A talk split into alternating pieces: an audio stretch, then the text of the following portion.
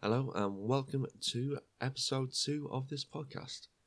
Just before we get ahead into everything, I just want to say we've got a new name.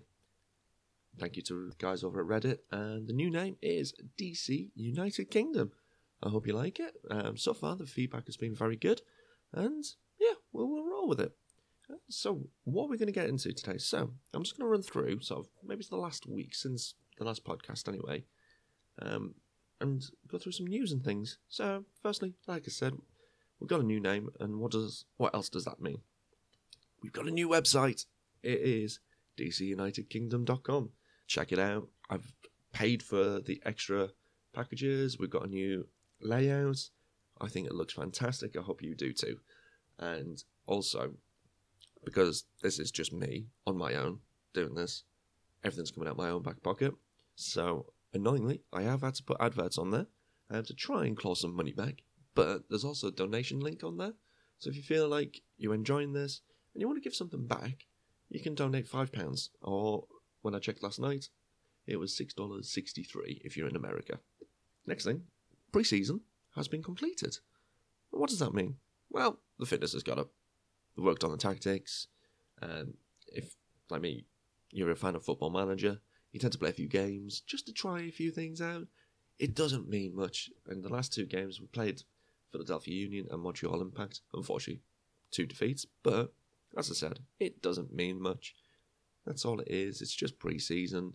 It's there to get your fitness up and to help you get to know your new teammates, as Wayne Rooney said this week.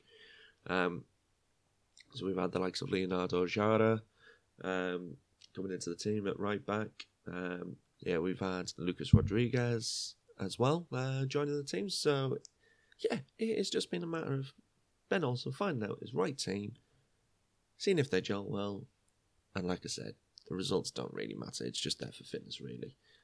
What else? So Quincy Amarikwa, I hope I pronounced that right. Tell me if I was wrong. Um, he's finally completed his signing. He wasn't registered until he's. I think he's actually been regis- registered today. Uh, so he will be available for the match on Sunday. Can't wait. Sunday. It's so close. Um, yeah, so that's finally over the line. Um, so he is now the backup striker to Wayne Rooney. What else we had? So that match on Sunday against Atlanta United, kicking off at 11:30 p.m. in the UK. They've had some midweek matches. What does that actually mean? So they've been playing the Champions North American Champions League, not the normal Champions League, as to what we know over here in the UK. That would be the European version. Um, so yes, they've had some champion North American Champions League games, uh, sponsored by Scotiabank. Thought I'd throw that one in there. Um, could have get it right, haven't you? And yeah, they had a good win in midweek, but does that mean they're a little bit tired? Will they be resting players because they've got yet another match the following Wednesday, and that is travelling, and a lot of travel. And as we know, just generally speaking in the MLS, there's a lot of travel, but this is abroad. So, will Atlanta and Frank de Boer be resting players? This could be interesting for DC. This could be a great start. So, what else has happened in the news? This week, to be honest, not a huge amount in this last week. Um, the only real excitement there at uh, Audi Field, they've put up some new banners.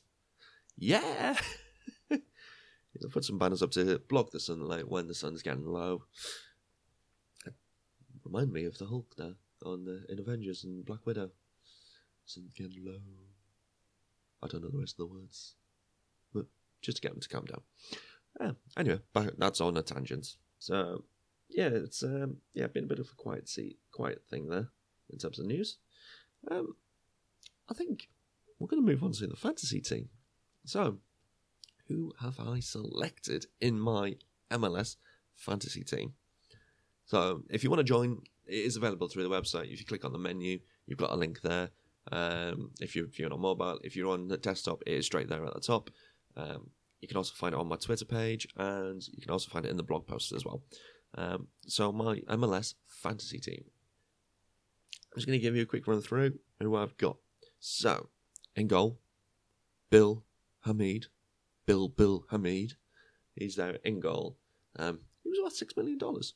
I think that's a tidy little signing considering he only started midway through the season when we signed him on loan. Um, so he's got another full season with us. I think if he, well, I hope we sign we sign him permanently back again because I don't think he's had that good of a time in Denmark. Um, they no don't like it. They don't love him as much as what we do. So bring him back, bring him permanent. We'll have him. My defence, I've gone for three at the back, just purely for getting points on the board. Because if I have four at the back, I have, I have to sacrifice it from another main point scorer. So I'm trying to keep it as good as I can. So at the back, I have Kemar Lawrence from New York Red Bulls. He seems to be doing very well. And Red Bulls last season had the most amount of clean sheets. Thought that might be a wise idea. Um, we've got Sweat from New York City FC and Zimmerman from LAFC. All those there in res- respective order, they're worth six and a half million dollars, five and a half million dollars, and seven million dollars. So quite an expensive back three there. In the midfield, I have the one and only Lucho Acosta. Last season was a fantastic season, his best ever in MLS history. He got into double figures for both goals and assists, so well worth having there. Uh, Edwards from Chicago Fire is there. He's worth six million dollars. He's to be sort of the cheap midfielder there that I've got. Uh, from Atlanta. Um, hopefully, he won't get any points against us this weekend. That's only time I'm allowing that. And Roland Lamah from FC Cincinnati there as well. He's worth seven and a half million dollars. Interesting to see that. Um, he got an average of 4.55 last season. So we'll see how he beds into his new team. And hopefully he'll get plenty of points. Again, hopefully not against DC. Um, up front, we've gone three up front. Because, you know, that's where you get your main points, isn't it? So, up front, I have CJ Sapong from Chicago Fire, worth $7 million. Cheapest uh, forward there. I have Frederick Picault from Philadelphia Union. He's worth $8 million. Now, you're probably wondering who the third striker is. I'm a DC United fan. It's Wayne Rooney. He's worth like $11 million. He had a great second half of the season when he joined. He's got to carry that on forward into this season. I have no doubts about that. Uh, bench wise, is it worth going through? It's just the cheap players. I'm sorry. You're probably not going to play. If you do, you're going to get crap points. Um, but Sanchez from Chicago Fire and Gold. Smith from San Jose Earth. No? Spot Kansas. Whoopsie. Wrong player. It's Partida from San Jose Earthquakes. Um, yeah, Smith from Spot Kansas. And Daniels from Toronto. Yeah, they're all worth $4 million. So, yeah, they're clearly the benches. Throughout the season, that might change, so we'll see how that goes. I'd love to get more DC players in there, but you know, you're only allowed three, and you've only got a maximum of $100 million. So, it, it's quite tight. You've got to kind of balance your team out. Um, so, yes, yeah, so I've gone with 3 4 3 when I've done the UK fantasy team. That's the kind of formation I go for. It seems to get you the biggest points.